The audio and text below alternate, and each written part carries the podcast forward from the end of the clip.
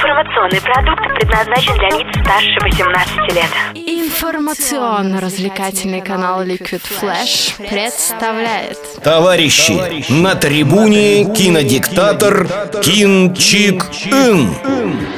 Привет всем! Сегодня я расскажу вам о фильме 2017 года «Последний богатырь» режиссера Дмитрия Дьяченко, которого все, наверное, знают по фильмам «О чем говорят мужчины» и День радио. Жанр фильма – семейно-фэнтезийная комедия, а попросту сказка с возрастным ограничением 12+. В России этот фильм собрал почти 30 миллионов долларов и попал на первое место в рейтинг самых кассовых российских фильмов 2017 года. Ну, а теперь подробности. Хочешь больше?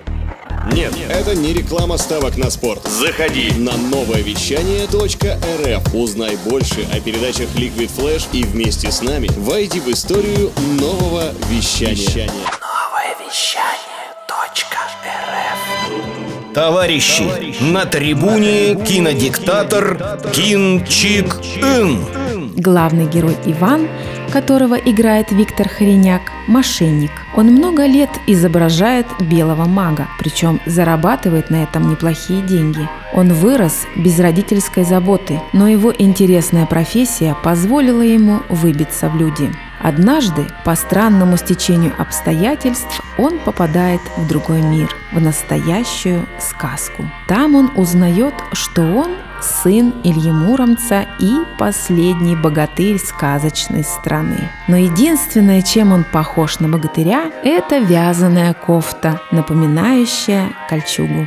Если обратить внимание на обитателей сказочного мира, то в гриме совершенно невозможно узнать Елену Яковлеву, которая была Бабой-Ягой, а актеру Константину Лавроненко, сыгравшему Кощея, приходилось по три часа каждый день сидеть под руками гримера. Больше всех досталось Водяному. Он вообще был полностью создан при помощи компьютерной анимации. От актера Сергея Бурунова остался только голос. Ну и какая же сказка без красной девицы? Это дебютная роль в большом кино Милы Сивацкой, которая сыграла Василису хрупкую девушку, способную бесстрашно сражаться с огромными стражниками. Хочу обратить внимание на еще одного персонажа, который никак не вписывается в русскую сказку. Это чудо-юдо-великан. Нетипичное существо для славянского фольклора. Но, возможно, это была компенсация студии Диснея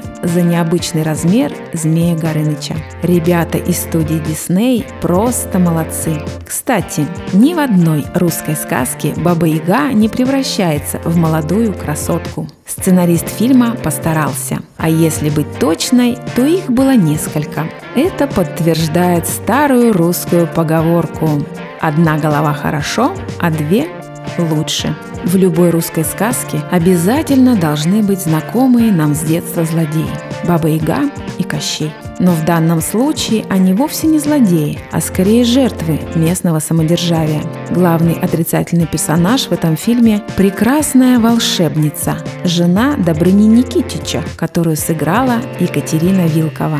Она не только лицом и платьем пригожа, но и удивляет своими магическими способностями. Особенно хочется отметить бесподобную избушку на курьих ножках, которая прекрасно знакома с паркуром. Очень маленького змея Горыныча, который способен поджечь целый город – мастерски сделанные костюмы и декорации, а также заключительный бой между волшебницей и Василисой, длинные русые косы которых, оказывается, нужны не только для красоты, а еще и для того, чтобы хвататься за них в драке. Ну и в чем же, так сказать, главная мысль сюжета? А в том, что наш последний богатырь должен приложить все свои магические и немагические способности, чтобы добыть меч-кладенец и в конце истории стать совсем другим человеком.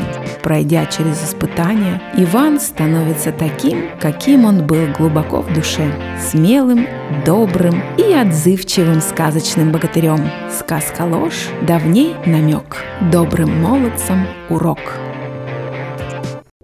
На этом я завершаю свой рассказ и с полной уверенностью заявляю вам, что не зря этот фильм занял первое место в рейтинге самых кассовых российских фильмов 2017 года. Все на синему!